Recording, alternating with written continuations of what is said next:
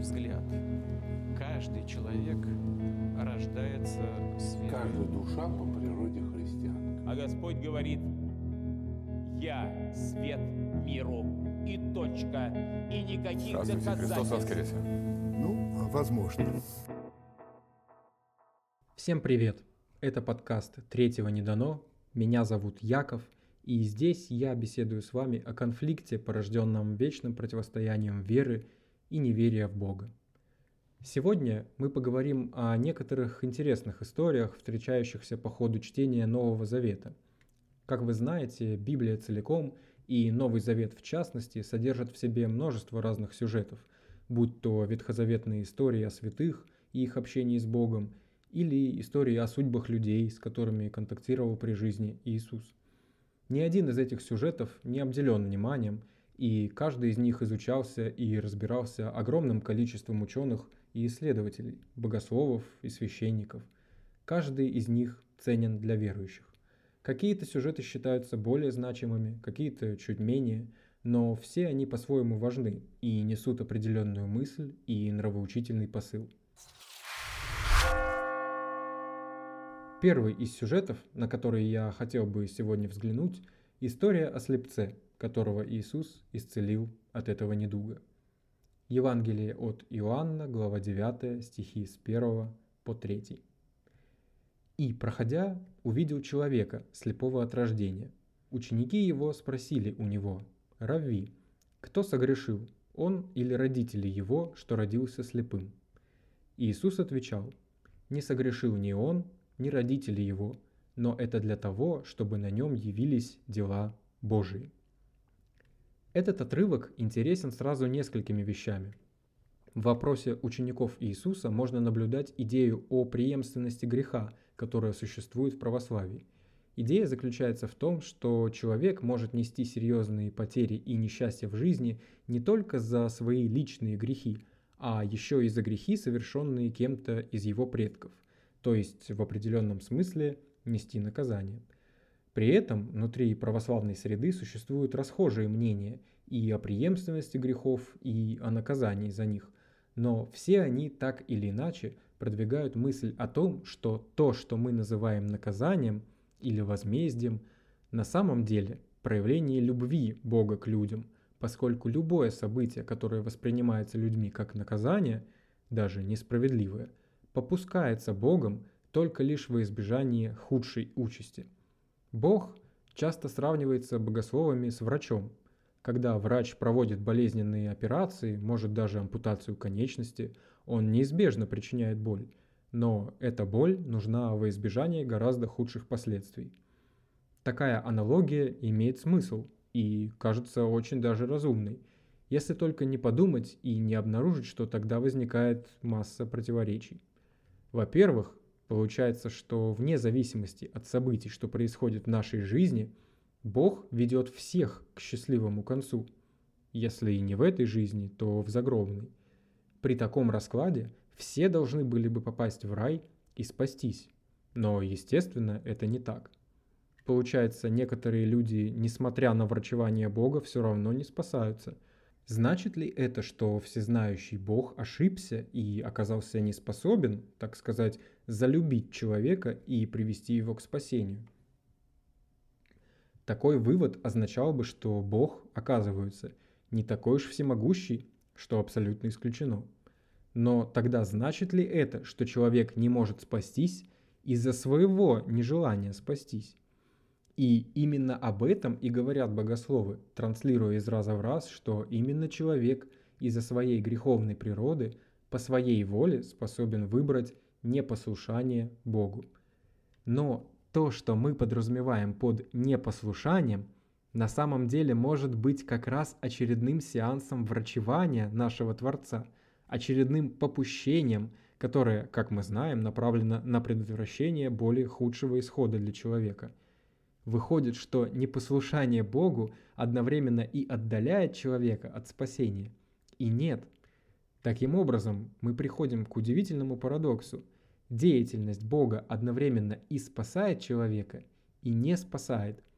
Значит ли это, что деятельность Бога равна нулю? Думаю, каждый ответит себе на этот вопрос сам. От себя еще добавлю, что для Бога, который одновременно и один, и трое, такой подход весьма закономерен, но очень ироничен, не находите? Но давайте вернемся к нашему отрывку и отметим момент, который ставит перед нами еще один важный вопрос. Слепец из этого евангельского сюжета родился с этим недугом и прожил с ним всю жизнь до момента встречи с Иисусом.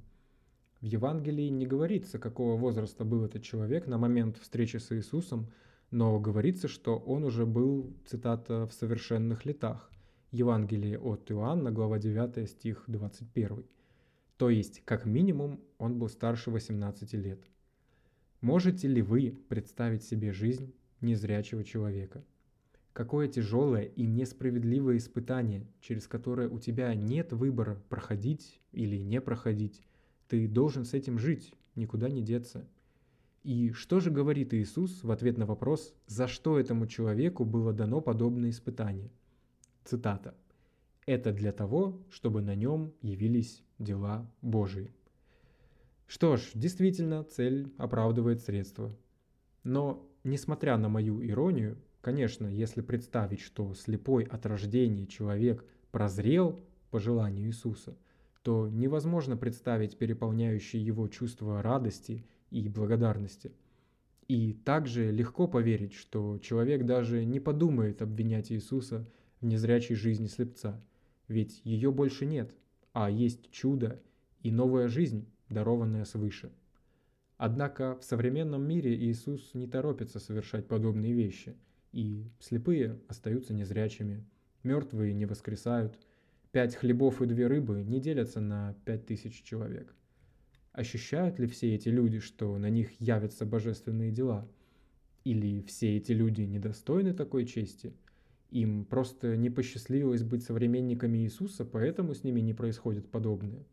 Или может потому, что на самом деле Бог не несет никакой ответственности за судьбы этих и не только этих людей, а поэтому и не обязан никого избавлять от страданий?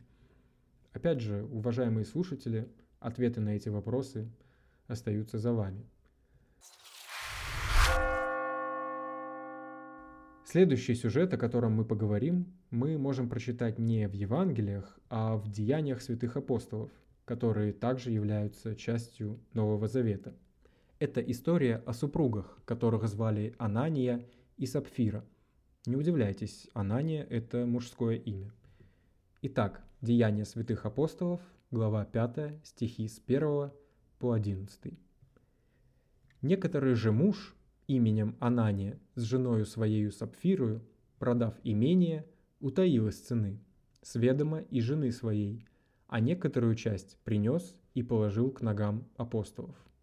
Но Петр сказал, «Анания, для чего ты допустил сатане вложить в сердце твое мысль солгать Духу Святому и утаить из цены земли? Чем ты владел, не твое ли было, и приобретенное продажей не в твоей ли власти находилось? Для чего ты положил это в сердце твоем? Ты солгал не человеком, а Богу. Услышав сии слова, Анания пал бездыханен, и великий страх объял всех, слышавших это. И встав, юноши приготовили его к погребению, и, вынеся, похоронили. Часа через три после сего пришла и жена его, не зная о случившемся. Петр же спросил ее, «Скажи мне, за столько ли продали вы землю?» Она сказала, да, за столько. Но Петр сказал ей, что это согласились вы искусить Духа Господня? Вот, входят в двери погребавшие мужа твоего, и тебя вынесут. Вдруг она упала у ног его и испустила дух. И юноши, войдя, нашли ее мертвую, и, вынеся, похоронили подле мужа ее. И великий страх объел всю церковь и всех слышавших это. Этот сюжет поражает своей прямолинейностью. Мы привыкли читать в Евангелиях, что Бог милостив и даже в самый последний момент готов принять раскаяние человека и простить. Вспоминаем распятого рядом с Иисусом разбойника. А тут супруги были мгновенно убиты за неповиновение и ложь, как сказал Петр Святому Духу.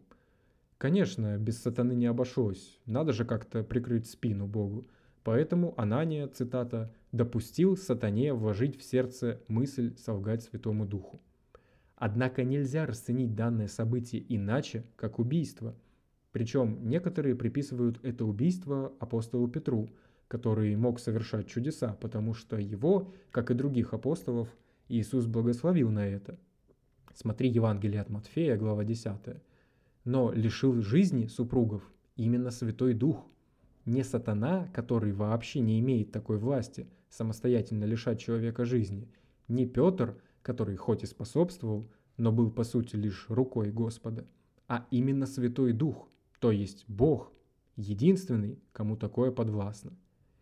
Когда я искал материал на эту тему, прочитал в православном журнале «Фома» размышления одного из авторов этого журнала Александра Ткаченко, который пишет, что, цитата, «Когда блаженный Феофилакт говорит о том, что Святой Дух лишил жизни двух лжецов, он подразумевает лишь одно.